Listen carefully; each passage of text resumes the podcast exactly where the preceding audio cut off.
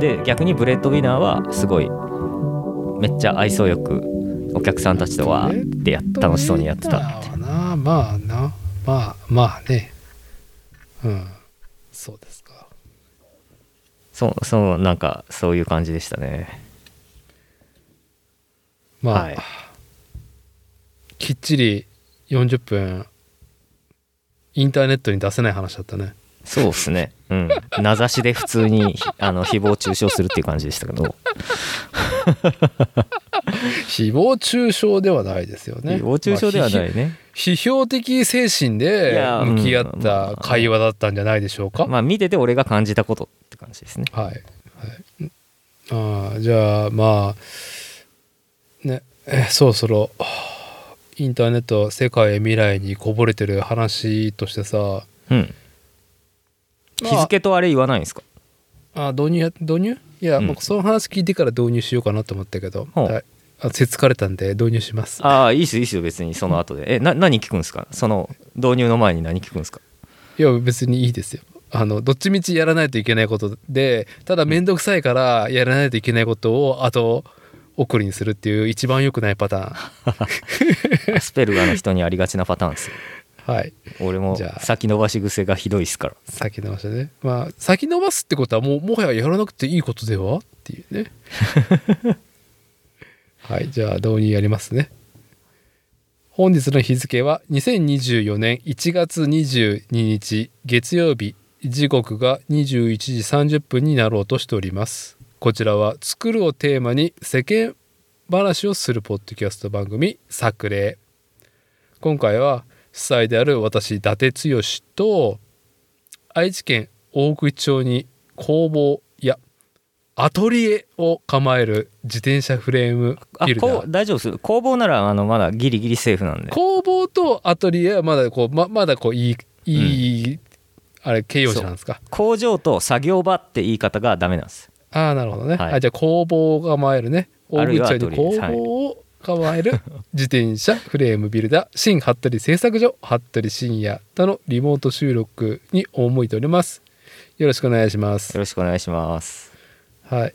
まあじゃあ改めて東京何しに行ったのっていうことをちょっと紹介してもらっていいですか、はいあのーえー2024年1月20うん1月20日21日と同日と開催された日本ハンドメイドバイシクル展に出展してまいりましたはいはいあと東京観光はいまあねそんな話をねまあこれはねオンレコードでは話せないだろうって話をね今散々ししてまあ私はねねうちのあの次のあの秘密のプロジェクトの話もちょっとしましたんでね、ええはいあのーまあ表にねこぼしてもいい話でざっくりとした感じでも全然いいんですけどはいどうでしはょいうか、あの東京東京行ってきてどうでしたかそうですねあの今回分かったことっていうのは、分かったことうん、金を稼ぎたいなら東京へ行け金を稼ぎたいんだったら東京行け、はい、金は、金を得るんだったら東京しかもうないぞと、そうっすねはいまあまあ分野によりますけどねうんうん、あのやる気がある人ねやる気がある人は東京に行くといいと思いますって今回あ思いましたっていうね自分の能力体力ねセンス知力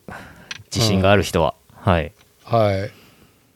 まあ天賦の際をねタレントを持ってるなっていうこねこう心持ちがありなおかつ研鑽重ねて積み重ねてる人はもうとっとと東京行った方がいいと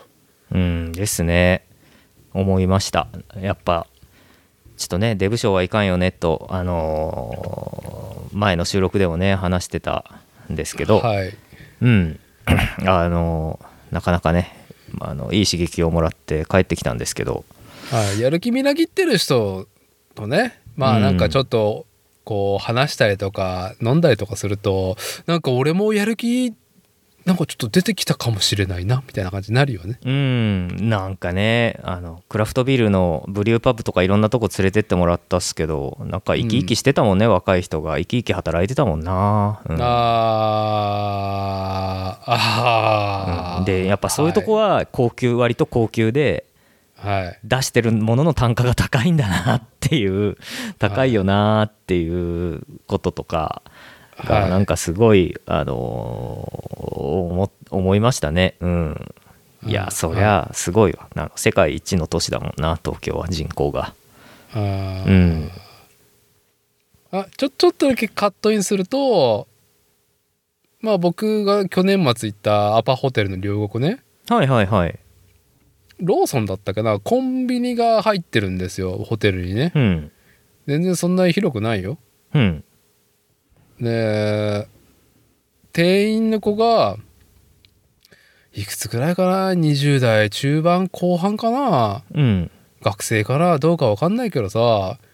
もう本当にイケメンでもう清楚な感じでまあその年齢ではかっこいいとされるようなね髪型ピシッと決めてはいはいはいあ日本語のね愛想はもちろんだけど英語もペラペラなんだよね。あーすごいっすねへえあーだからコンビニでのそのやり取りも、まあ、日本人に対しても100点だし、うんまあ、海外の人に対しても100点な感じなんですよ眺めてると。はいはいはいうん、そこにこれが東京かって感じたねああなるほどね間違いなく絶対給料いいはずだから、はいはいはいはいはいこの能力を持ってる人が、うんね1コンビニでねこう詰めてるってことはうんうんうんいやーすげえ眩しい ってはいなりましたねはいすいませんいいえ東京ちなみはいちなみにどうぞ僕はね神田神保町のアパホテルに泊まったんですけどうんいくらでした一泊一泊1万5000円しなかった部屋だと思うけどね高い高層階取ったけどあ本当俺あの神田神保町アパのうん2泊で、うんえ1泊1万2800円の2階の部屋でした 2, は2階のすおー角っちょの部屋でしたそんなもんじゃないそれに僕アップチャージして高層階泊まったから両国はね新コロナ禍で建ったぐらいのね新しいところだからう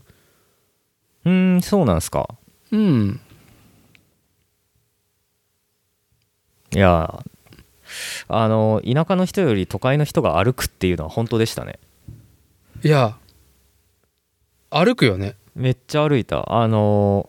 ー初日僕あの金曜日のイベント前日の夜夕方に現地入りしてうんまあ会場で設営を先に済ませてですね、はい、愛知県尾張市旭市のフレームビルダードバッツさんとうんサイバーさんとで出口さんと僕で3人で飯田橋のなんか彼らが毎年あのいつも行くっていうインド料理屋さんでうんまあ、彼らは晩ご飯なんで軽くあのあ軽くじゃない普通にご飯食べてたけど僕はなんかあの徘徊してって思ってたから、うんあのーちょっとこうタンドリーチキン12個と2個とあのん生生中1杯だけにしといたんですけどはいあのーまあ彼らと別れた後僕はあの4キロぐらい先の自分のホテルまで歩いたんですがうん歩いて微妙に腹を空かせてなんかいい感じのお店に入ってもう一杯引っ掛けようみたいないいですねええあの街ぶらをかあのやってたんですが、はいまあ、だんだんよあのこうあお腹空いた今ならきっと俺はラーメンが食えると思ってうんラーメン屋を探したんですけど神田神保町は比較的なんかあの東京では静かな方だと言われていたのにはあ Google を開くとうんたくさんお店があるはいありすぎて選べないわかるしかも全部さすごいいい店っぽいでしょうんまあなんかえーだだけどなんか決め手がないんですよあそうなのなんか決め手がないんですよなんかこれだっていう感じのお店がなくてうんで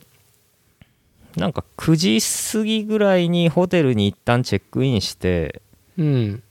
9時ぐらいにチェックインして荷物置いてでもう一回ブラブラを再開したんですけどなんかねはい9時過ぎてもね、店の外に行列してる中華料理屋があってはあダメだ俺は行列は並べねえと思ってうんやり過ごしたんですけどうんなんかねだんだんだんだん10時こくらいとか超えてったらあのー店閉まっちゃっててあれ東京ってなんかいつでも空いてんじゃねえのってアホアホなんですけど僕が あのまあ場所場所によって違うんだろうねそうそうそうそうそう、オフィス街とかだからねじ神田神保町って、はいうん、だからあの金曜日の夜のあの陽気なサラリーマンの集団がたくさんいてあずっとやってんかと思ったら意外にパパパって閉まってっちゃってお店があやべえ俺ラーメン食おうって思いながら全然ラーメン食えないまんまみんな閉店しちゃったみたいな感じでえー難民になったんですよ、うん、でなんかサラリーマンの人たちは飲み屋から出てきてうん、みんなで歌歌ってるし、うんすげえなこれと思いながら幸せそうだみんな楽しそうだと思いながらですねはいやべえ食うとこねえぞって思って、うん、さっきの行列作ってた中華料理屋の前を通りかかったらうんあまだ空いてるし行列がなくなったと思ってうんうんでなんか営業時間お店の前で確認したら午前2時までやってるって言ってうんおお、うんいいですねでねでもねお店の外まで行列は続いてないけど中いっぱいだなと思ってダメ元でガラガラって入ったらカウンター席が1席だけ空いてたんですよいいじゃないですかおここだと思ってスポッとそこに入ってですねうんいやもう超当たりでしたねあのー神田神保町うんの三公園さんっていう中華料理屋さんなんですけど、三公演うん、数字の漢数字の3に幸せっていう漢字に幼稚園の園だったかなはい、そこが美味しかったですね餃子餃子が有名らしくて餃子がなんかね6つ12枚3つで出てくるんだけどすごい大きくてもっちり生地でねあのあんも美味しくてビールと最高にあ合う感じではかどりましたねああ見てるよ今 Google のレビューなんかすごくないですか Google のレビューなんか1280ぐらいそうそうレビューがあって1289ですね現在あそうっすか4.0とかじゃないですか平均星が平均はいはい4.0すげえなって後で見て思っててうんたなんか確かにねなんかもうね黙々と厨房はねあのひたすらものを作ってましたね 食べ物を、うん、まあお客んさんまあお客さんのみんなのテンションはねなんかもうそれこそなんていうの名古屋の味仙で見たノリでみんなわーとか言ってたけどうんうんうんいいお店でほんと僕は締めにあのニラニラ麺じゃねえやななんだったっけ、えーなんかネギがいっぱいの乗ってるやつああれニラですニラあニラなんだ全部うんああのー腹減るなそうあのーニラそばだニラそばを食べて卵が真ん中にポンと乗ってポるチョやンあつの生卵なんですよあれポチョンってはい生卵ですねうんでそれを溶いて濃いちょっと濃い醤油味スープなんですけどうんそれにね七味をパッパッパってかけて食べるんですけどはいうまかったっすデラうめえ最高でしたデラうめえしこの Google のレビューしてる人は全員写真撮り方がうめえうんこれが東京か本当だねなんかねあのー 写真の撮り方がうめえ写真写真せっかくなんか美味しかったですって言って撮った写真がなんかあの撮り方が悪くてなんかあおい美味しそうに見えないっていうあのはい逆広告みたいになっちゃってるレビューたまにあるけどたたまにっていうか結構たくさんあるけど結構あるよいやーなんかすごいこれ午前2時まで空いてるのマジいいわって思いながらあの次の日も行きたいと思ったぐらいであのー最高でしたね。いやーそういうことしたかったな最初うんなんかね最初の夜からねテンション上がりましたうんうんはい、もうお腹いっぱいであの死にそうになりながら午前2時に寝寝たっていはい、ううん東京のテレビ局何やってんだろうなってテレビポチポチやってあのたらで寝寝たっていう感じ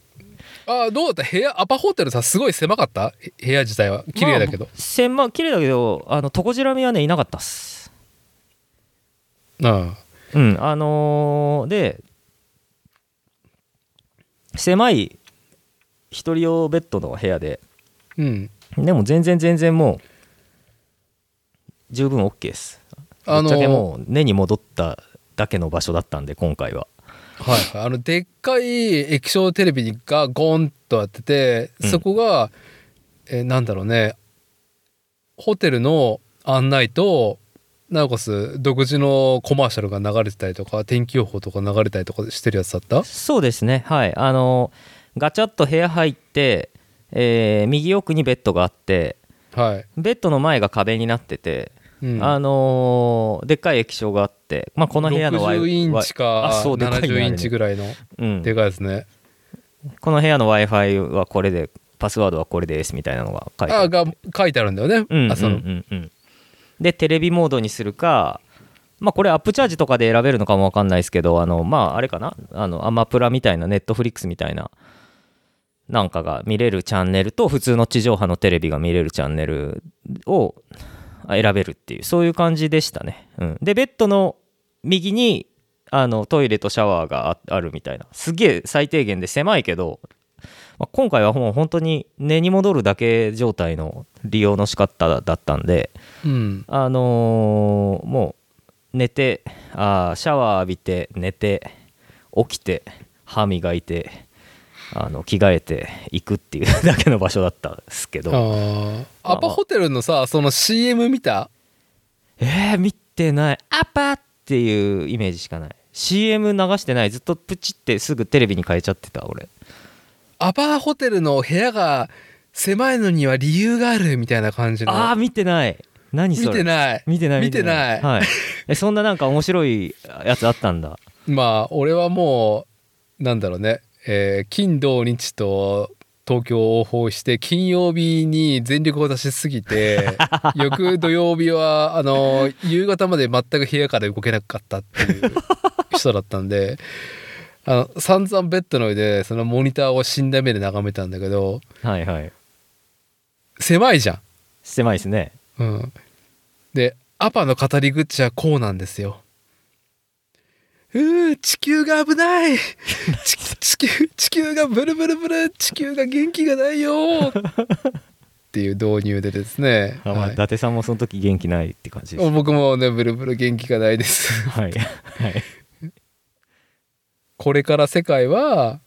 地球に対していろいろ環境問題はいはいはいはいエネルギーのこととか、うんまあ植林伐採とか考えないといけないとああ主語がでかいはい。で、そんな中、アパホテルは考えた、みたいな。うん今までのホテルは、広々と空間に取りがあって、はいはいはいはいうん部屋何部屋もあってね。うんうんうんでも、とっても空調にエネルギーが必要、みたいな。ああなるほどねうん、はい。そこでアパは考えた、みたいな。うん部屋をとっても狭くして、必要最低限かつ、快適性を高めた設計。ほうほうほうほ空調にもエネルギーがとっても少なくて地球に優しいよっていう CM うふんふんふんふん狭いっていうことまあタイニーハウス論法だよねこれはああまあねそうだねうんそうですかいいですねでも確かに男一人身で泊まるには十分だなっていうああそうっすね暮らすのはごめんだけどうんはいでもいやいろんなね確かにユニットバスだったりとかうんえーっと姿見の鏡だったりとかうんうん服をかけるハンガーとかうんうんが、まあ結構アイデア商品がいっぱいね、散りばめられてるあーな。それ、うん、僕も思いましたうんそれあの全部こうこう解決するっていう全て行うであろう普通の動作をこう解決するっていうのが考え込まれたあの物の配置とかハンガーの場所とかあの、うん姿見の鏡とか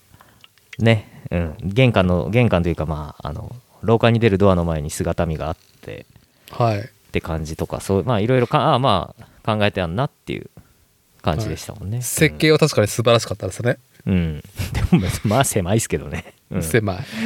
うん、なんかもういでもなんか将将来地球が危ない地球が危ないって言ってあのー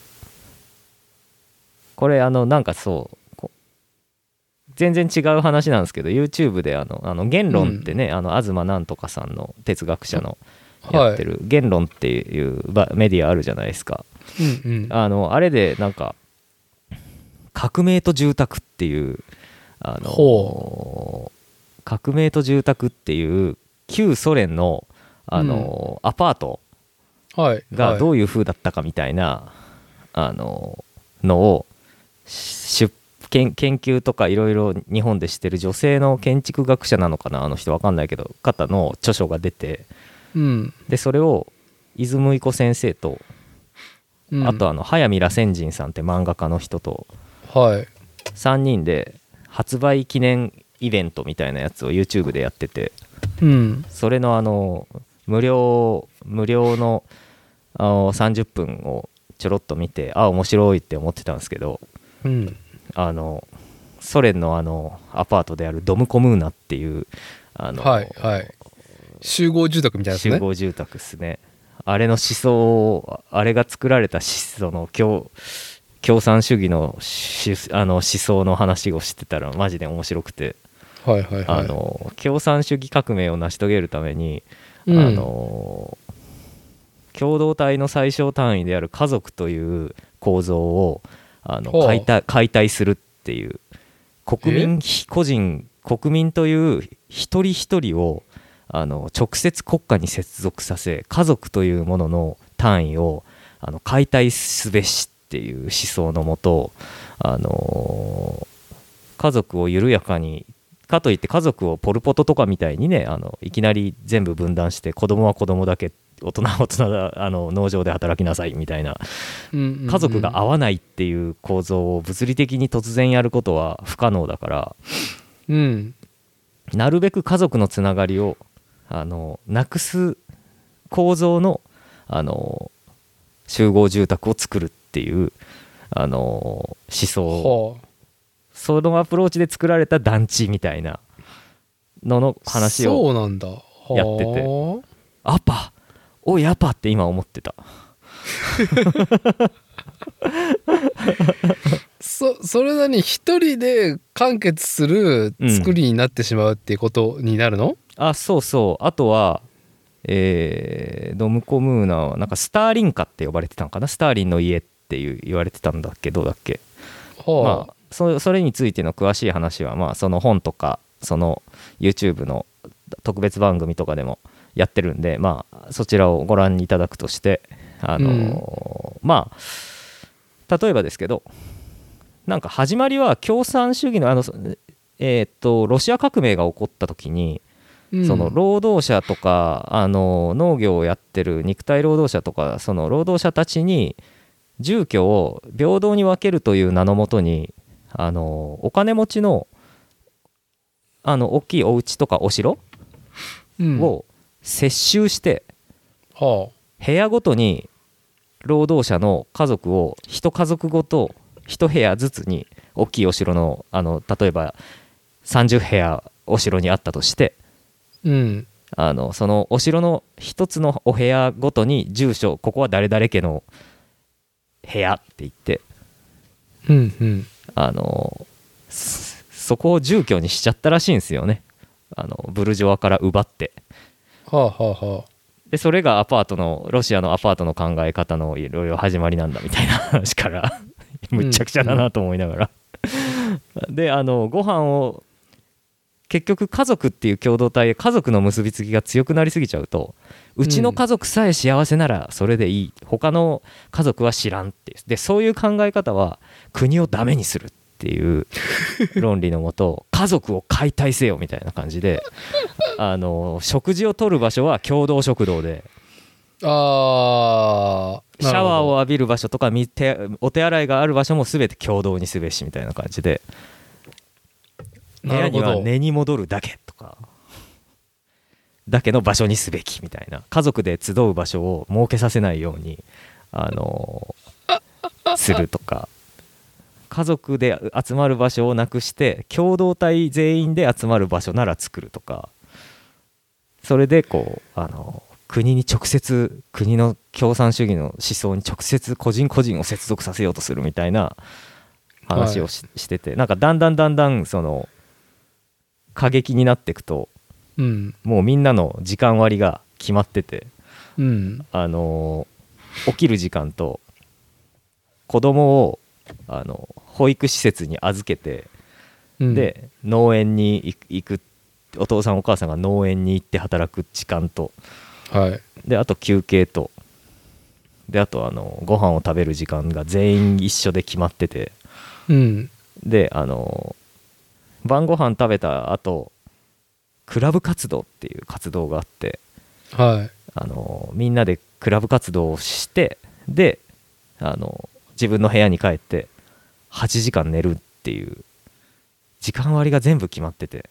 うんうんこれがあの自分たちの理想郷のはずで考えた時間割だったんだけどなんかだんだんだんだん刑務所じみてきたってい言ってみんなで笑ってて、いや刑務所じみてえだろってねうん、でそのクラブ活動っていうのもあのなるべく家族とかであの個人個人のその家族の共同体の時間を減らすためにあのそのアパートのみんなで集まるみたいなそれも監視したいからっていうねあの、はいはいいう風でだけどあの著書の 著者のあの女の人はうわ「私8時間も寝れてない社社畜みたいな生活してます8時間はいいですね」とか言っててあの 面白いと思いながらいやねまあねそうそう選択してまあ民主主義資本主義としては選択してそれをねやってるんですよね社畜をっていうね、そうですね、はいえー僕らは言選説が択の自由があったはずなのになぜかなぜこうもあの不都合な暮らしを強いられるのかみたいなあいう話でなんかみんな盛り上がってて笑えたんですけど、まあ、ごめんなさい脱線したんですけどアパホテルあもーなんかああのーはいはい地球が危ない地球が危ないって言ってあのーあれですねあのまあそうだねイデオロギーと部屋が狭いことをなんかその正当化するっていう点に、 うんう一点においてはそうだねーそうだよね主義ですねは主義いですよねイデオロギーですねはいこれが行き過ぎると田舎の一戸建て暮らしは二酸化炭素を出しすぎるのでうん死刑ってなるんですよそのうち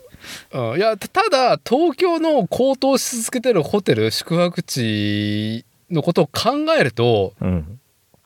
立地とあのなんだろうねえー独り身では十分すぎる移住性を考えると、うん場所とねはいはいはい安いんだよねまあねそうですね全然安いと思うよ安いと思いますよいろいろ考えてありますよねその辺もね坪単価あたりの稼働率でどうのこうのとかいろいろ絶対考えてるはずじゃないですかいやだからいやーまあアパホテルすごいなって思ったけすど、ごいねで、すねでなんか入るとあのミネラルウォーターにあの創業者の女の人の社長のパッケ顔のパッケージのミネラルウォーター置いてあるしねはいあれはね嬉しいよあれアパホテル来たなっ来てたーっいてう感感じじしますねあれ見るとあねーであとあの聖書あのアパホテルの社長とかのいろんな本がいっぱい置いてあるしねあ本を 置いてありましたねね自主出版系的な、ね、そう雰囲気のそうそうそうそうはいいやでももうアッパのフロントの人も愛想良かったしあのいやーもう素晴らしいアッパの企業だなとフロンはいとねはいもう素晴らしい出来でしたようん、あいやいい泊まるとなで泊まるまた独り身で行けるんだったら俺アパホテル泊まるもんああそうっすねいいと思いますめちゃくちゃ面白面白いなと思ってうんうんまあまあ僕は今回は結構あのホテルの外にたくさん用事があったんで、うん本当に寝るだけにしか戻ってこなかったっすけどいやそういうことなんだよ多分そういうことでしょう、うん、そういうことなんですよ東京でなんか遊ぶとか泊まるっていうことはそういうことですよねはいっていうはいはいはいいやーよかったなー初日からなんかなかなか楽しかったっすねうん、う、そうんなるほどでまあね次の日は会場に向かうんですよ会場に行く道すがらねあのマクドナルドではい僕ねあのハハンドメイドバイシクル店行くと大体この神田神保町のアパなんですけど泊まるのうんあのー歩いていくと、あのーマックがあるんで本当はねタコベルに行きたいんですけど、タコベルうん、タコベル、はい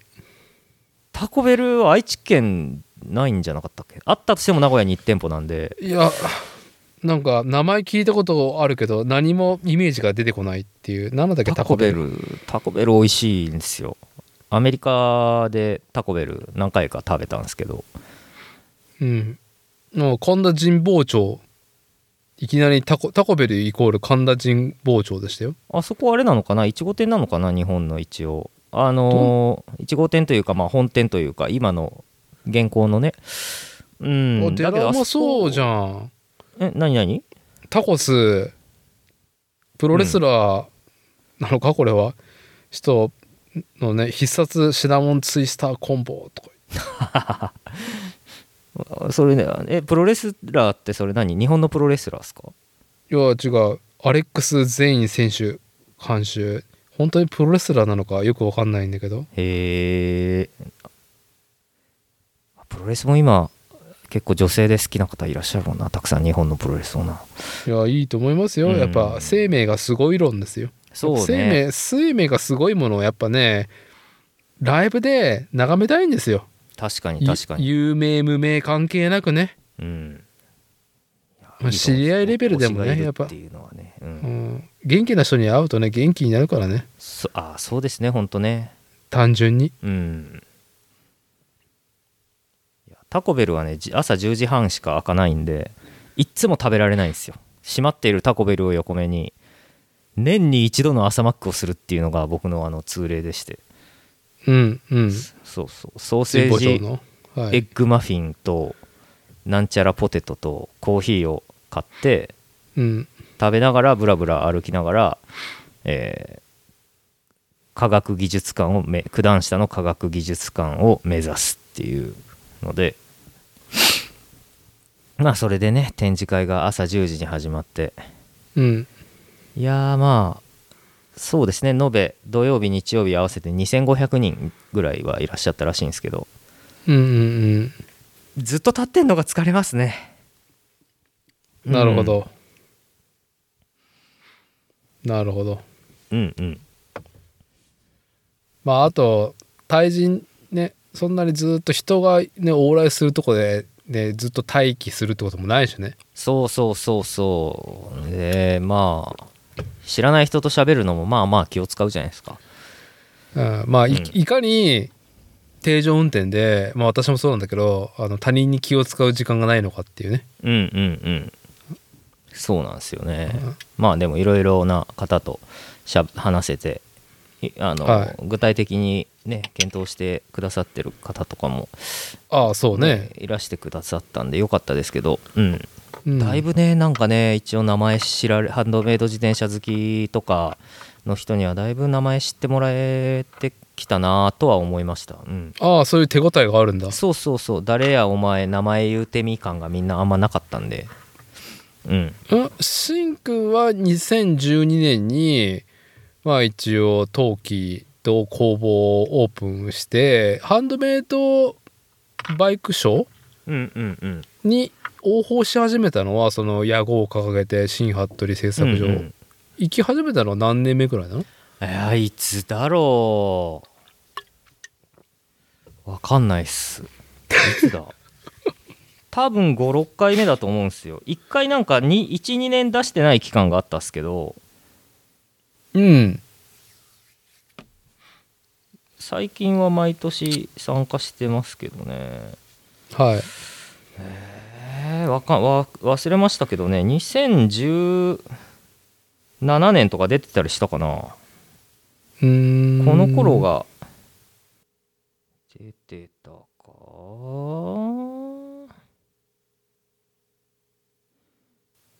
あいない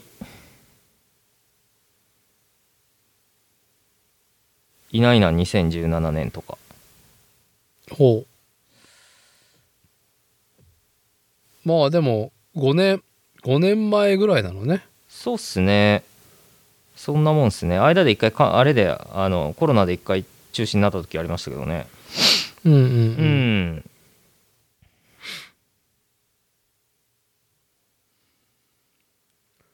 せやなやっぱ10年も経つと貫禄がついたってことなんじゃないですかそうっすねあ2016年出てますね僕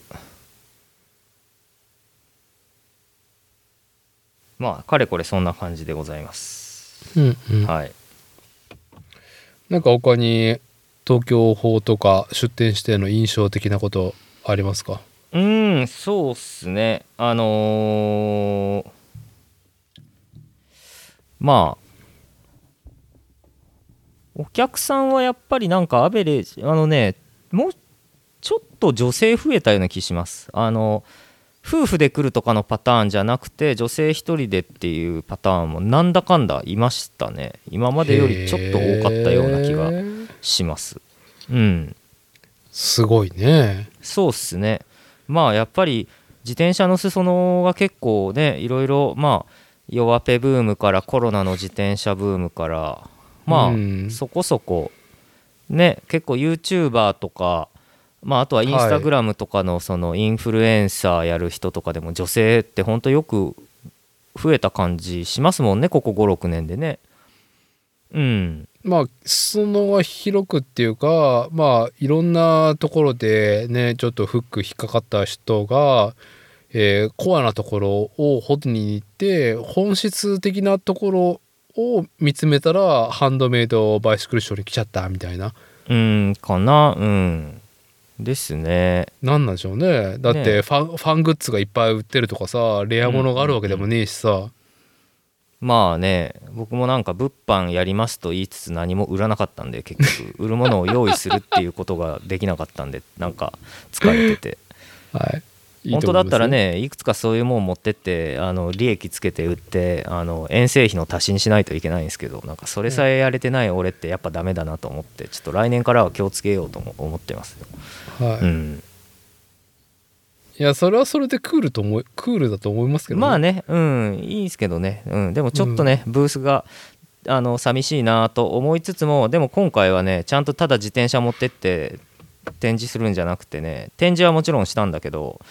あのはい自転車にね絨毯を引きました自転車に絨毯はい、あ絨毯自転車の下に絨毯を置きました絨毯の上に自転車を置きま し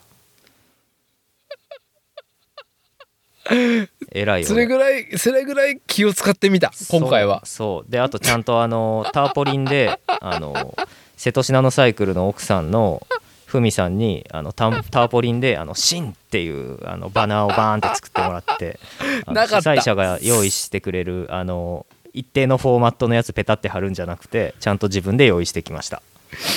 いやーそれすらもなかったとそれすらもなかったです今まではいやーいいですね新服部製作所の出店には伸びしろしかないですねあまあね言うなればねはい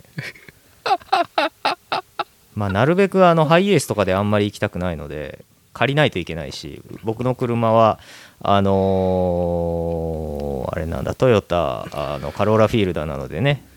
そんなにむちゃくちゃたくさん積めないのでうんまあまあまあまあって感じです、うん、なんかちょっといろいろもうちょい考えようかなと思いましたはい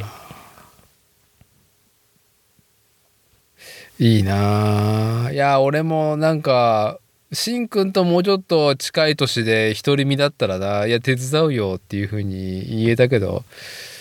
まあ楽しそうだし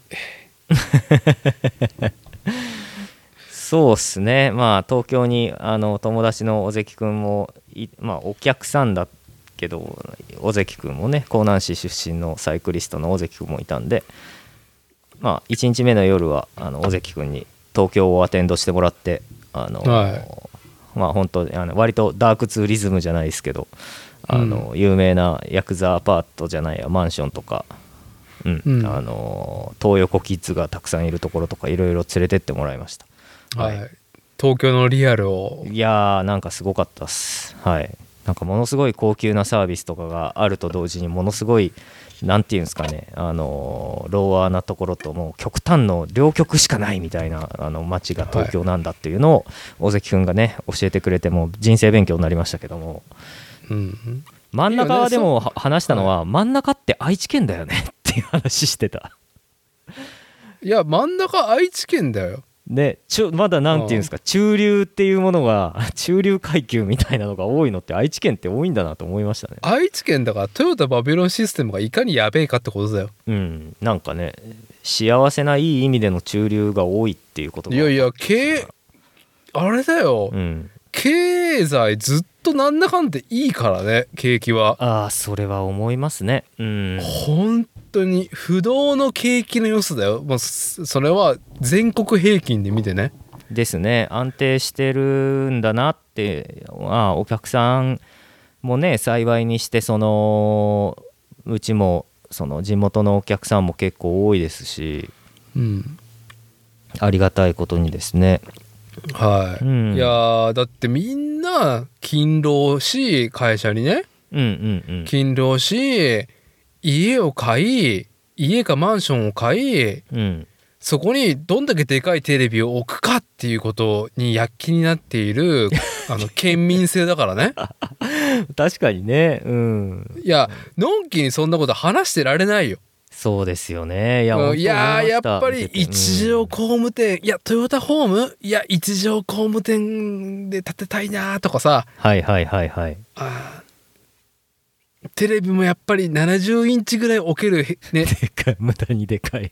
リビングまあねじゃないとみたいなね、うんっていうことをね言ってまあまあ家建ててるとか戸建てをねあはいはいはいはい買ううんうんうんうんうん人たちがの母数は多いと思うめちゃそうくでちゃすね恵まれてますわねうんであとうん持ち家持ち土地率高いですもんね結構ねうん、そうんなおかつねそうそうだからみんな出てかないんだよな長男の人たちとかが愛知とかからね、いや、うんどうどうなんだろうないやだから思うにはいはいさっきもね東京ねうん天部の際があって、あーなおかはいつはいはいはい積み重ねていくなんだろう心技体とガッツもあるっていう人はつよつやっよぱりな人ねうん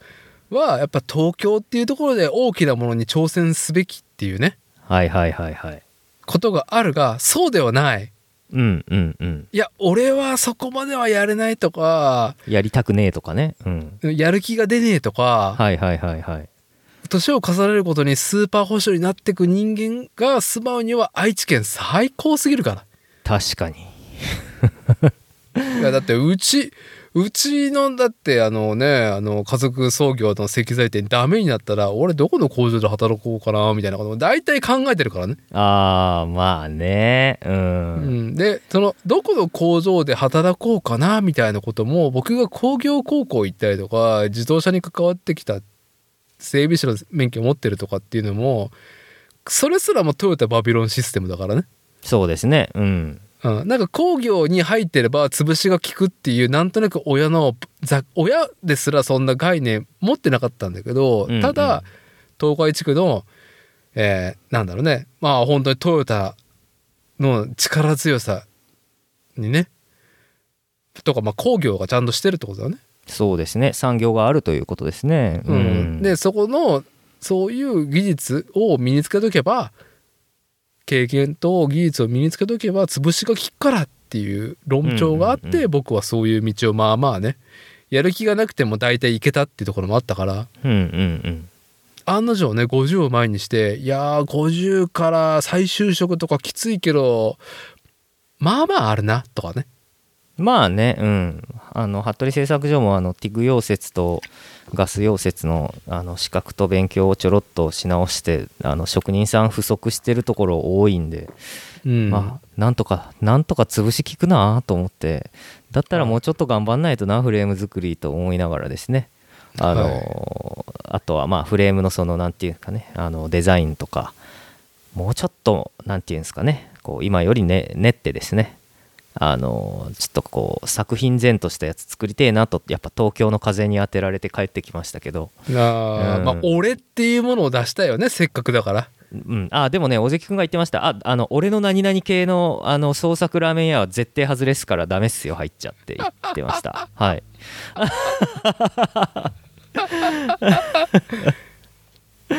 うんあの東京もねあの当たり外れが激しいんで、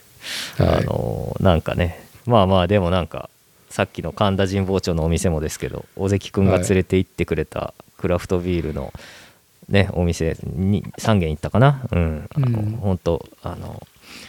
あれですあの TKC さんのあの森本圭介さんがはいああのブログとかで言及よくしてたあのアルケミストってねクラフトビールあなんあですけどはいはいあれをね置いてる店があるんすよ缶を冷蔵庫にバンバンって並べてって「行きましょうしへんーはしんさん」って尾関君に言われて「はいはい」って言ってあの歌舞伎町を抜けあのキャッチのお兄さんたちをこうかいこうかかいくぐってですねうんあの新宿のなんてお店だったかな忘れちゃった あのお店行ってもうそこではなんかちょっとこうおしゃれなお兄さんお姉さん若者が生き生き働いてるんですよクラフトビールパブでブリューパブ,、はいパブで、うん、で、はいまあ冷蔵庫です、ね、こおシンさんありますよっつってあーでも一番飲ませたいやつはなかったなとか言って言ってなんかあのあこれこれ飲みましょうっつって一缶3000円のクラフトビールをですねあるよねはいはいあの「ひー」って言いながら「しんさんこの街には最高と最低しかないんす」みたいなこと冗談で言ってたけどおじくんが 「これを飲むんだ」って言われて3,000円 みたいな うーってあの目をつぶりながらですねあの DC カードをこう差し出してピッてやってききて飲んだんですけどねまあ美味しかったです楽しかったですはいなるほどまあ結局ね誰と何をするか論になってしまうんだけど、そうっすねええやええやっぱりそのあーまあ俺もクラフトビールはもうなんだ楽しめない年齢になりつつあるなっていうふうに自あー覚、まあね自覚があって、うんうんや結っぱ構重いっすもんねうん重いし、えー飲みすぎたら具合悪くなるしうんうんうんやっぱりねあのー団塊の世代ジュニアあのービールいっぱい飲めるやつはいいやつっていう風にね酒の席で認められるような、はい、社会人スタートだったから、うんね、いっぱい飲んじゃうしそういう席では。うんうんいやだから東京にね行ってねはいはいまあそのアテンドしてもらったんだけど、うんうんうんアテンドっつってもまあ全然チェーン向こうのチェーン店居酒屋みたいなところであいやでもそれ逆に楽しいっすよねいやた、うん楽しかったいやもうねそう一個あるのははいはいもうほんと誰と何をするか論に収束するんだけど、うんうんうんあの酒の席ってもう食い物何でもよくなっちゃってるんですよ。ああはいはいこはいはい僕みたいによもう本当に誰とも会わないとなんかそのつまみとか酒とかもうなんもう何でもいいもん、ああなるほどうん、会ってキャッキャできればいいっていうのがまあね重点があるから、楽しそいっのすよあね当てがうまいとかもさはいはいはいはい嬉しいけどうんうん別に何でもいいってところが あってははははそうだからねしんくんは今回そのやっぱクラフトビール感をさお互いその価値をきね共有してる人とキャッキャいやーでもさすがに3000円のやつ はなんかもうじゃあでもおーって感じでしたけど3,000円はいがするのは一応想像がつくわけじゃん全く「まはああなんで?う」わかるではないじゃんわ。かるうんうんあのそその価格は俺の頭の中にはないって言って突然無然と怒り出すみたいなそんなことはないですけどうんビールだろとかっていうふうよかったっにすよ言うわけじゃないでしょ、うんはいうんなるほどなってそれぐらいするんだっていう感じなんでしょですよねって言いながらあの全然全然おう行こうぜ行こうぜって言って行ったんですけど、まあ、一応ね、うんなんかこうネタとしてあのこうはいはいクーって言いながらこうクレクレジットカードを差し差し出すみたいないやーもういやでもやっぱ美味しかったっすね、うん、美味しかったですか美味しかったっすはいいいいですねやもう、まあ頑張っはてました、あの尾関君はすごく頑張ってましたうんい、ななるほどはいまあねあれ尾関さんとどっかと僕はちらりと顔を合わせとことかあるのかないのあかあるはちずょっっとすよ多分サークルズとかにもよく行ってたと思うんでなのかな、うん、伊達さんなるほどがねまだいる頃もうちゃんとあの行ってたんじゃないかな。うん、だったかなだったかな、ですね。はいあのーはいまあね若い力が東京でほとばしてるのはもう本当にこうおじさんからするといや素晴らしいなっていうところでねそうっすねはいめっちゃ、うんあのーうん楽しみですね彼がまたこれからどうどう頑張っていくかねうん、はいそそのうち服部製作所買いますよって言われましたからねはい 買えるっす買えるようになるっすって言ってましたああいいです目ね指せ目指せ送り人っつっていや多分送り人超えていくと思いますはいはいじゃあまあ東京話は、まあ、この辺で一旦切りでも大丈あそう夫っすねはい大丈夫ですはいちょっとあのーまあ急遽ねうんいや東京面白かったですよっていうねあのメッセンジャーのやり取りを、まあ、今日昼にもらってえええええまあなんかいろいろね話フレッシュなところで聞きたいなっていうところもあったしえうんうんうんまた私の収録環境がですね、ええ自宅倉庫のですね中に車を止めてですね撮るっていうまあいかんなく空調がないところなんで今日までなんだよなあったかいの多分あーなんか明日からあれでしょあのー日本海側とあと愛知県でも積雪がある地域がうんという話ですね、はいウェザーニュース今見てますけどお水曜日雪で朝マイナス2度マイナス2度おーはいそういう感じですねいやいやいやいやいやそうあのですねうん、まあ、今日急遽ねこんな月曜日の夜に、まあ、収録、うんまあ、帰ってきたばっかりでねちょっと疲れ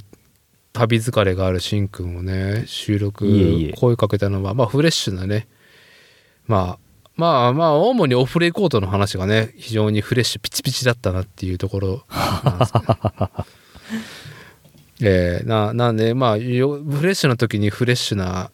話を聞きたかったっていう私の欲もあったしあのー多分俺明日仕事休むなっていう予感がしておりしてなおりんかま今してさっき伊達さんツイッターで体調悪いぞみたいなこと言ってましたけど大丈夫なんすか体調悪いっていうかうはいちの家族多分全員インフルエンザですね、嘘 なんてこったいやただうんあうちの子もそうだな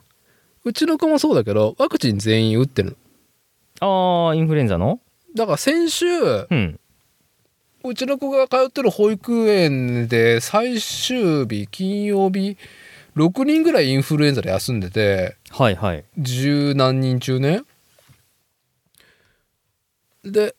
なんか子供の様子もぐちょっと調子悪そうだったしうんうんうんうん俺と妻もなんか調子悪いなっていう週末で全然どこにも出かけんかったのね6人ああはいはいはいありますよね、うんでそういうことねまあ今日だから保育園行ったら、いや実はあの先週末からみんな休んでるのはインフルエンザですっていうのが発覚しおお蔓延しておるインフルエンザ B 型はいらしいですがあらあの熱が出ないんですよ、ああそうなのうん、だから年末ね服部家も調子悪かったのインフルエンザだったんじゃないああそうなんだ B 型は熱が出ないへえ確かにみんな熱出てなかった熱出ない腹の調子が悪くなる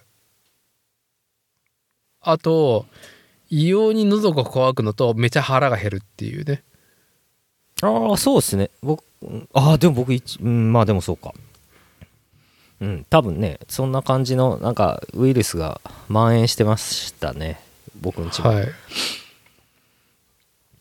なんでまあね平日の夜ですから、まあ、手短にね収録は切るつもりですがうんうんうんまあ今日唯一世界未来に私立てがですねちょっとあの放っておきたい2024年1月22日うんうん一個だけちょっと感銘を受けたことがあっていいですか、もちろんもちろんうん、もう気づいてる人は気づいてると思うんですよ何松本松本明子松本明子ああはいはいはいはいもともとはアイドル間でデビューしてなんだろうね、えー僕たちがより認識するのは面白お姉さんですねはい松本明子さんなんか最近うちの6歳児がほ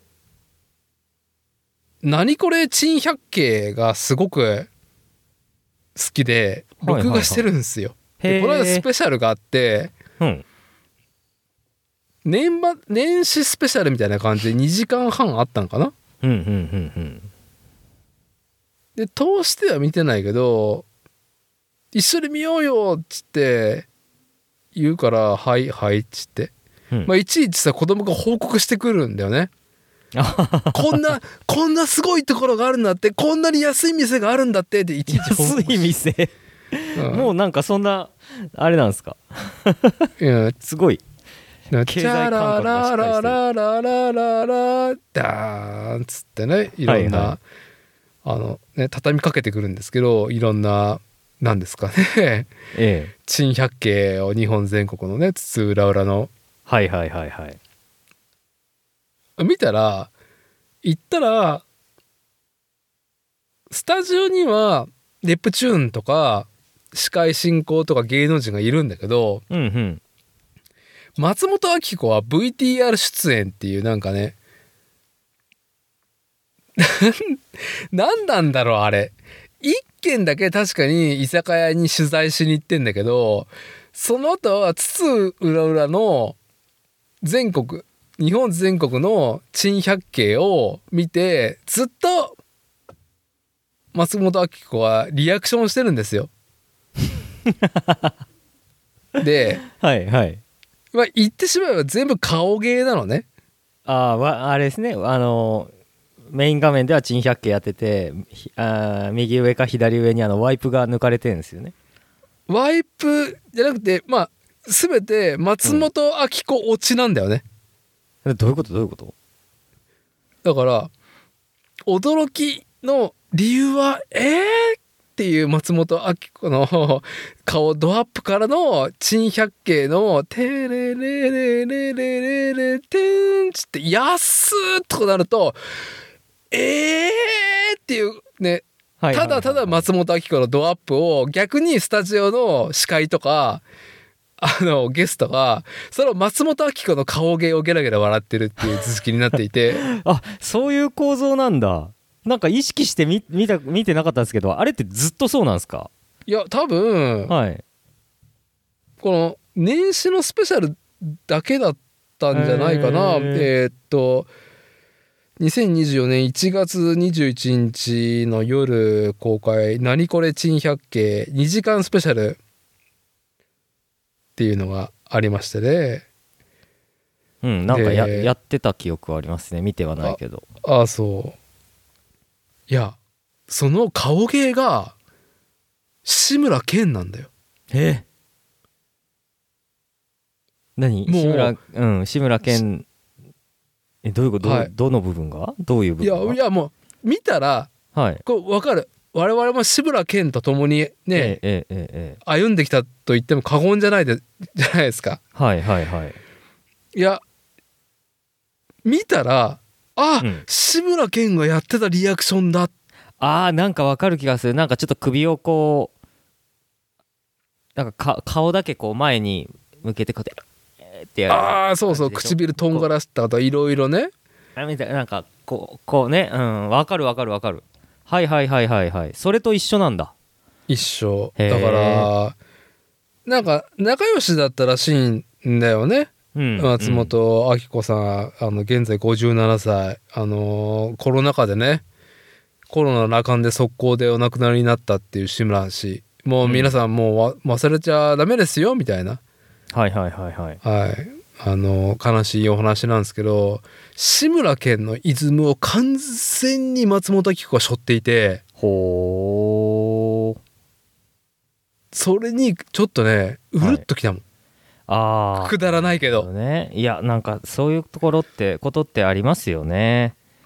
僕もねなんかそういうのを見て勝手に一人で涙ぐんでるんですよねおじさんになってきたなーって思いますけど、いやだから妻を はい妻もちょっと料理ね作りながらだったから、まあ、合間合間で見にね来るぐらいでええええええでも思わず呼んだ呼んだものあーちょっとこれこれ見ろよ見ろよ松本明子は志村けん背負ってるぞ」っつってはいはいはい「ああそうだね」って普通 いやでも面白いだもうね松本明子めちゃくちゃ面白かったかあらーいやーはいいやーもう僕が今日気づきではい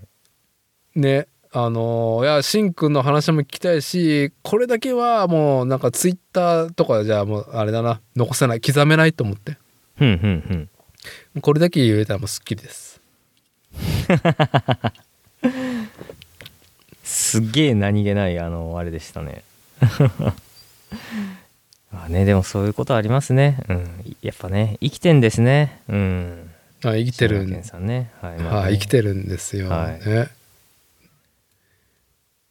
やっぱりそのコンテンツのなんだろうね各コンテンツのさ量と質が上がったせいで、はいはい忙しいんですよねやっぱり、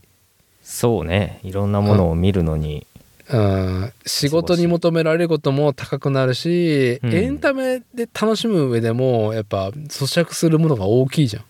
そうですねうんうん、まああとねいろいろなんか是が非をね自分の中で求めたりとか SNS の中で求めたりっていうことも含めると、まあ、忙しいじゃないですか、まあね忙しいっすねうん、だから老 SNS う人んになりつつある私はいろんなことをやっぱりすごい感動したことを忘れてしまうしずっと感動していたことも忘れてしまうんですよ。ああなるほどねまあまさに消費社会ですよ。はいはいはいでもやっぱり志村けんっていう時代を愛してし愛してやまない人がいることはなんとなく分かってるけどそれはもちろんねええええそのイズムをその芸で背負ってるのが松本明子っていうことにちょっと深く感動したっていうああちゃんと背負ってる人がいるなっていうなるほどちょっとびっくりしたテレビでこんなにびっくりするの久しぶりみたいななかなか感動的ですねまあ感動的なは話にね持ってってるだけなんですけどねえはえ いやいやでもそういうのをねあのこう感じれるようなねまあこれも若い子は分かんないですからねうんうんいやいやいやいいやそうーかだから2024年はあのアドとやはいはい、はい、茂木、まあ本田宗一郎ですねえええええええと松本明子から目が離せないなっていう 私個人のライフワークができたなって目が離せねえっつってえうんうんうんはいいやーなかなか熱いですねあーすいません勝手に勝手に松本明子こう熱くなってすいませんっていうところですけどもいえいえいえいえどうですかあのまあ別にこれで締めてもいいんですけども、はいこの機会に世界未来に新服部製作所新くんからなんかこぼしておきたいことって何かありますかあれであのあのドロヘドロもう一回やんのあれもう一回やんのっていうか続きやんのあれアニメうん続きやるみたいだよええ見たいネットフリックスだけ、そうですねネットフリックス独占ですねあらじゃあもう一回見るときだけ契約しなきゃいけねえのかもうちょっと先じゃないまあそれでいいんじゃない見る時だけでそうっすねそうっすねうんまドあロヘドロもうんもう一回見たいなよくできたなんだろううんうちの妻は教育的に好きなんで、はいはいやぼ僕は途中で原作が読めなくなってるんであまりにもその思考的ものが強すぎて、うん、まあでももアニメは結構見やすいなーって思ってるし何よりもアニメのねそのなんだろう美術性が高いからさあれああはあはあはあ非常にうん楽しみですねそうっすねいやー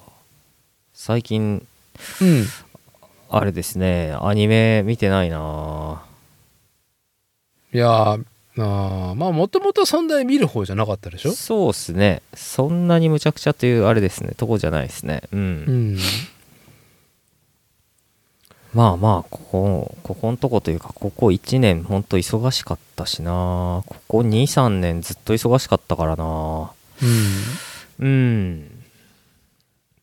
まあまあちょっと僕もあれですね東京から帰ってきたんではい今日もね休んでたとは言いつつあの次作る新しいものについてのねあの材料等々とかの下調べを実はしその進めてたところなんですけどねうんはいまあ楽しみですねうんうんなんかあのーそう今年はちょっと工学を座学的なものをもうちょっと勉強したいなっていう個人的な気持ちがあるんですよ。うんうんうんうん自転車抜きにした工業ですね。はいはいはいはいだからあのロシアは今ネジとベアリングがねえっていう話がすげえ興味が深かったしああなんかねウクライナ戦争関連のツイッターでありますね言ってますねうん、嘘か誠か抜きにしてやっぱりそのネジボルトとベアリングってあまりさ広く一般には着目されないけどすっごい工業に与え骨じゃん。うん、まあねあの国を支えてますからねとにかくなんか、あの回るものを 支えてますからはい回るもんは支ねえてますからはい、はいはい。どんだけ、まね、世の中いろんなものが回ってんだっていう話だよね。そのういうことですね社会が回るというよりも物理でどんだけ回ってんだっていうね。はいはいはいはいうん。まあね日本のベアリングはね世界一ですから世界一。えーあれじゃないですかもうだからもうあのロシアにも輸出してないんじゃないですかしてないんじゃないんですか、やっぱり。うんだからベアリングのまあだあれかもしれないもしかしたらロシア第三国経由であのーどっか違う国から日本製のベアリング仕入れてるかもしれないですけど、うん。まあ、まあでもそれでもきっとね足りなくなるでしょうからねそれなりにね、絞ってるんだったらね。なかなかねあのベアリングの専門というアカウントがあってツイッターとかでもああ、そのそ人が、うん、その人もどうも中国の人らしいんですけど、で、その、ベアリングの技あのメーカーの中の人みたいですけど、まあ、やっぱりね、まだ中国製のベアリングはなかなか、あのー日本製ほど寿命は長くないらしいので、う。うんうんう、うんん。なんかいろんな産業機械もだし、鉄道とかいろんな乗り物関連も、あのこう、すぐ寿命が来ちゃうから、中中国製だと。多分あの輸入できなくなったことでロシアは中国す日本製とかじゃなくて中国製のベアリングをたあのたくさん使おうとするけどうん。修理とかの回数が増えまくって工数が増えまくってあの労働者も足りてないのにあの、はいなかなか大変なことになるであろうみたいなことを言っとる人もいましたよ。うん、なるほどね。なるほどね。あのーまあ、このポッドキャスト番組さ、うん、まあまあぼんやりやってさ、うんまあ特に主催の私立てが引きこもってるから、うん酒を飲みながらなんかエンターテインメントをやれるのが楽しいから、うん、なんか全然収益化とかも目指してやってるんですけど、はい、な一個ちょっとぼやっとやりてえなって思ってることがあってほいほいほい、まあもっとね公共人の私たちとまあ今、まさにうーんまあ東海圏のトヨタバビロンシステムとか、ねまあ、重工業とか、まあ、自動車工業には関わってないレベルの、まあ、自転車フレームビルダー、まあ、アトリエ工房をね、えー構えてる新ハットリ製作所っていうスタンスうんうんうんうんなんか普通にねなんか鉄に詳しい人とかうんうんうんベアリングに詳しい人になんかお話を伺うっていう回をねなんかできたらいいなとはぼやっと思ってておおほうほうほうほなんかねざっくりね分かりやすいベアリングの話とか、ううんうんまあ、鉄の組成の話とかうんを「ナウナ」2024年「ナウナ」はいうんチャット GPT とかの、ね、AI がこれからみたいなことを言うとかはもう完全抜きにしてうんうんうんいや、そもそもね、我々のね、この足場をね、地に足がついてる理由もね、うんうんうんになっているね、鉄やね、この鋼、ベアリングについて詳しい人に、ただ、うんうんって、俺たち、しんくんと俺が話を聞いて、先生、こそれはどういうことなんですかっていう。そそれはもしかしてそういうことなんですかっていうふうにね、うんうんうんはい、あのリアクション芸をするだけの回とか撮りてえなとはなぼやっと思ってんだけど一体そういう詳しい、ね、ベアリングエロい人とかってねいますかってい うね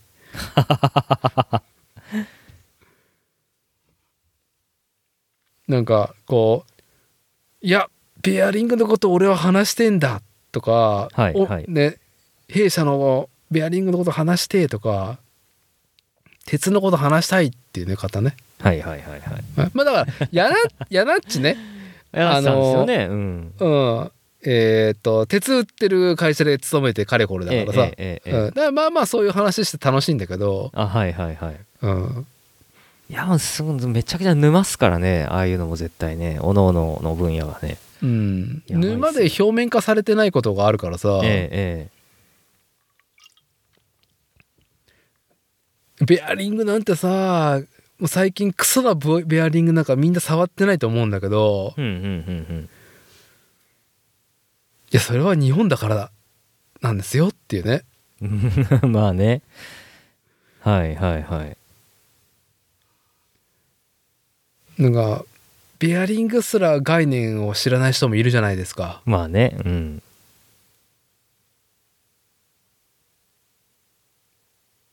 こうなんだろうねそのナウな話いや本田宗一郎の話を見てるとそういう話も出てくるんだけど、はいはいはいはいどうしても昭和の戦後復興高度成長期ロマンが乗っかってきてしまうからそういう話も面白いけどそうじゃない今うん日本がそういうところを務めてるうんうんうんうんまあ、勤めてるとかその向き合ってるちゃんといいものを作って排出する、安定供給もそうだけど、まあ、これからの先進技術があるないかとかうん先進技術に一体どう関わってるかとかねうんうんいやクソ大変だと思うよだってこんだけね燃料と原料の値段が変わってるうと。んああまあねううんん、そういうことを詳しい人とかエロい人に「いやこうなんですよ」って聞いて「えマジっすか?あれじゃんそうですか NHK とかでよくあのやってる工場探訪みたいなやつじゃないですか」やりたいやりたいなーって やりたいなーって思ってるけどはいなんかじ自分でもね探しますがはいでもねおな普通にねななんだろう興味の本質というかねうんうんうんうん。いや、そういう意味では、えーっと、だから、僕が今、本田宗一郎を、ちょっと追いかけてるところっていうのは、なんか分かりやすさがあるんだよね。ああほうほうほうほうほうん。作れ、鉄の、鉄この鉄塊作れねえとか、ううんうんううんん。なんかこのベアリング、ね、市販化するにはすげえむずいけど無理くり売っちゃったみたいなねはいはいはいうんなんかね分解整備する時にニードルベアリング1本ずつ自分で組まなあかんみたい なのがあったとかね、うんうんいう話とかね、まあ面白いんだけどうんなんか今今ねどうなってんだろうっていう話はねいや今だもだって日本一でしょベアリングとか日本一じゃない世界一でしょもうと思いますねあとどこだっけどこ製が追随してするんだっけ忘れちゃったっすけどはい自転車部品って結局ベアリングって日本製が今でもほとんどなの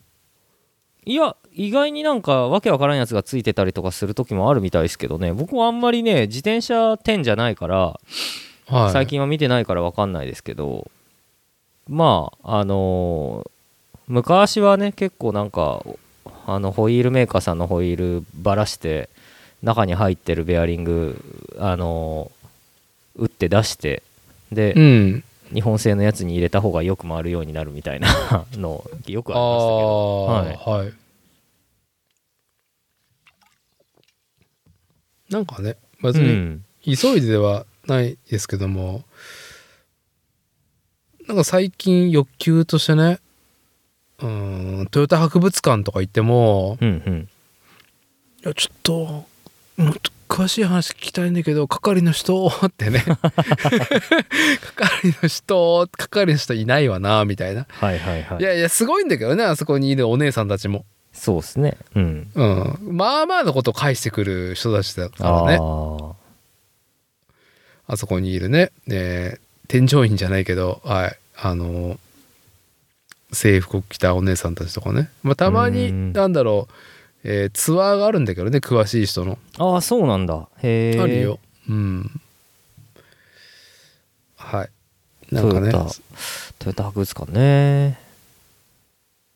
最近行ってないなトヨタ博物館とかああだからえーっ、とね入ヶ池あるじゃないですかあそこは豊田市になるのかあれ長久手じゃない日清かそれ違う豊田博物館でしょ違うんですよえーっ、とね入ヶ池じゃないですね倉ヶ池ですねああ倉ヶ池かはいはい失礼しましたトヨタ倉ヶ池記念館って多分行ったことないと思うんですけどあー行ったことないな倉ヶ池のさあ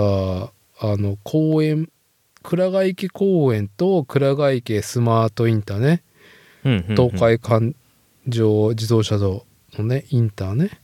うんうんうんうんあそこでスマートインターチェンジもあって出入りもできるしっていうあの倉ヶ池公園のところにまあ豊田喜一郎邸を東京から持ってきたんかなへえ移築したのはあ移築したのとうーんと豊田博物館はどちらかというと自動車工業史を世界の博物を集めてまあ自動車工業を結構ねトヨタ自動車主観ではなくて俯瞰で展示してるミュージアムほうほうほうの姿勢なんだけへど、まあさすがねトヨタ喜一郎自動車でねほううんうんうんトヨタ自動車の創業者自動車で成していった喜一郎のまあ別荘とかねを持ってくるぐらい移築してくるぐらいだからうんうんまあトヨタがすごくトヨタ創業展示室っていうのがねあるトヨタ自動車主管のところになっていてうんうんうんいや本当に客がいないんだよね。ああまあ、ちゃんと自動食器の歴史として食器も置いてあってあーなんかあれ俺行ったかな入り口に食器がある。行ったかテレビめテレビとかかなんかで見て行った気持ちになってるかのどっちかですけど、うんそれはあの分かります分かりますはいはいでただ置いてあるんじゃなくてえーっとね何時間おきに係の人がうんうんうんついて実際にその食器を動かして、うんうんうんえーその当時缶はいはいこの食器がどうね、えー世界に打って立ったのかみたいな話をうんうん食器実際に稼働させてはいはいはいはい説明する回があるわけですよ。はあはあはああの俺たち家族しかいなくて、はいはいはいはいえーその時間にね、はいはいはい、客も全然いなかったんだけどいやそれがね、ここかうんうんうん言ってねえなうんうん、それがすごく面白くてはいはいやっぱ産業革命の時とかってピンとこねえけどええあートヨタ結構やってんな産業革命の時にっていうのを知れたし、うんうんうん、あの意外とイギリスに特許を売りつけてたっていううんへえ逆にうんうんで特許の作り方も分かりやすいからくりだからうんうん目で見て分かるのよほここを削ってこうすることでなんかこうできなかったのはこうなりましたみたいうなはあはあはあはあで特許を取って結構海外というかうん英国のパテント取ってんだってあパテントっていうかパテンントを逆に売ってたんだってっへえていうのが知らなかったからはいああなるほどねでまあその時代背景とかさ、まあ、後進国だったわけだからさ日本なんてうんうんうんうん技術後進国だったうんうんうんうんところに対してっていうのをまあ確かに、えー戦前ロマンではありますがうんうんでもやっぱりあれ詳しい人に話聞くのはやっぱ面白いなっていうのはやっぱあるからうんうん。まあしんくんなんかこう勉強ちょっと加えてしたいなとか好奇心でほなんかこう実現しなくてもいいよ。はいはいはいはいまるまる講座ってあったら行きたいなっていうのなんかあるえー、わかんないな数学ちょっともう一回勉強したいなってああそういうのそういうのいうのはあったなこの間あの夜中にふと思ったそれは何工業数学いやいやもうそんなんじゃないですよもう中学からやろうかなって思ってますけどあうあ、ん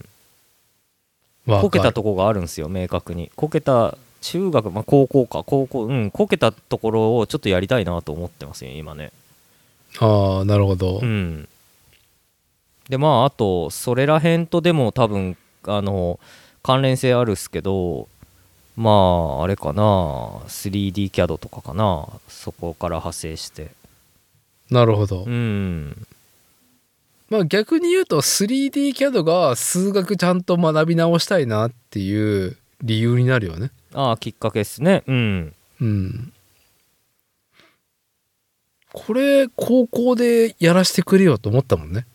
ああそうっすねう、うん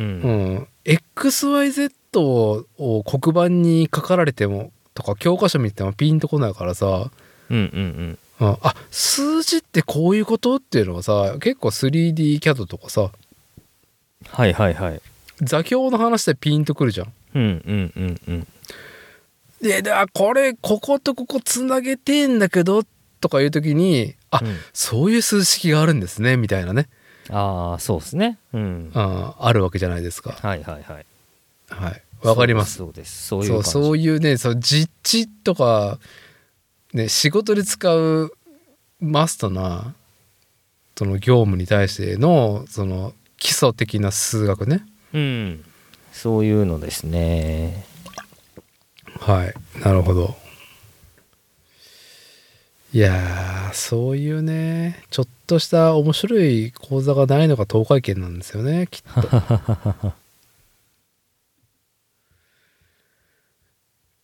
まあ意外とね、そういうニーズを YouTube とかがね、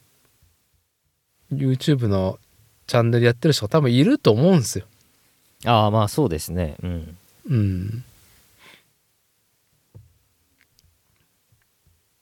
はい。そうですねなんか自分の時間をちゃんと作ってやりたいですねはい。まあ、そんなんで、とりあえず、うんいらん仕事はしないぞっていう、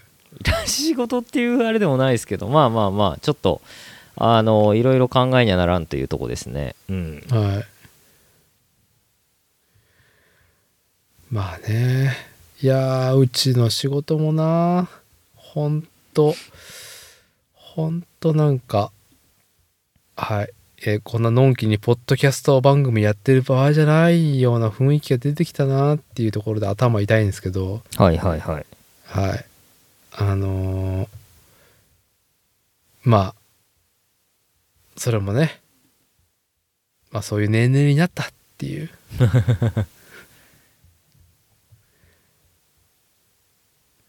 じゃあまあ、ここで管を巻いたらね、明日の業務にもね、差し使えるし、はい。これぐらいにしときますか。そうっすねうんまあ僕も頑張りますはい。まあとりあえず、はいいい東京の風を受けてやる気が出た服部真也でしたっていうところですかね。。そうですすねうんはい。頑張ってやっていきますはい。じゃあ、このポッドキャスト番組作例もですね、これ多分2月の13日公開なんですよ。すごいじゃないですかすごいですよね。この取りため。うんうんうんうんはい。まあ私がね、酒飲みたいからやけにリモート収録してるところがあるんです けど。はいいやー今日は僕はねお飲んでないですけど、あのー平日はなるべく飲まないようにという飲まない方がいいと思います。はいはい。私は多分インフルエンザで明日起きれなくなるっていうのを見越 して、ね、飲んいいっすねもうどうせなるならっていうどうせなるならって いうところで。まあね、妻のお父さんも調子悪いから、まあ明日は多分仕事できねえなぐらいの。あーやっぱりねなんかね、はい蔓延しとるんすね多分ね、はいあのー本当に家族葬儀、家族でやってる規模、事業規模の、はい。はい、業態の打たれ弱さね。変わりがいねえっていう。うん、すぐ全滅するっていう ねはいまあまあまあ。じゃあはい。あの、体がね、資本なんで、お互いに。はいそんな感じですねはい。今回の収録は以上となりますありがとうございましたありがとうございました。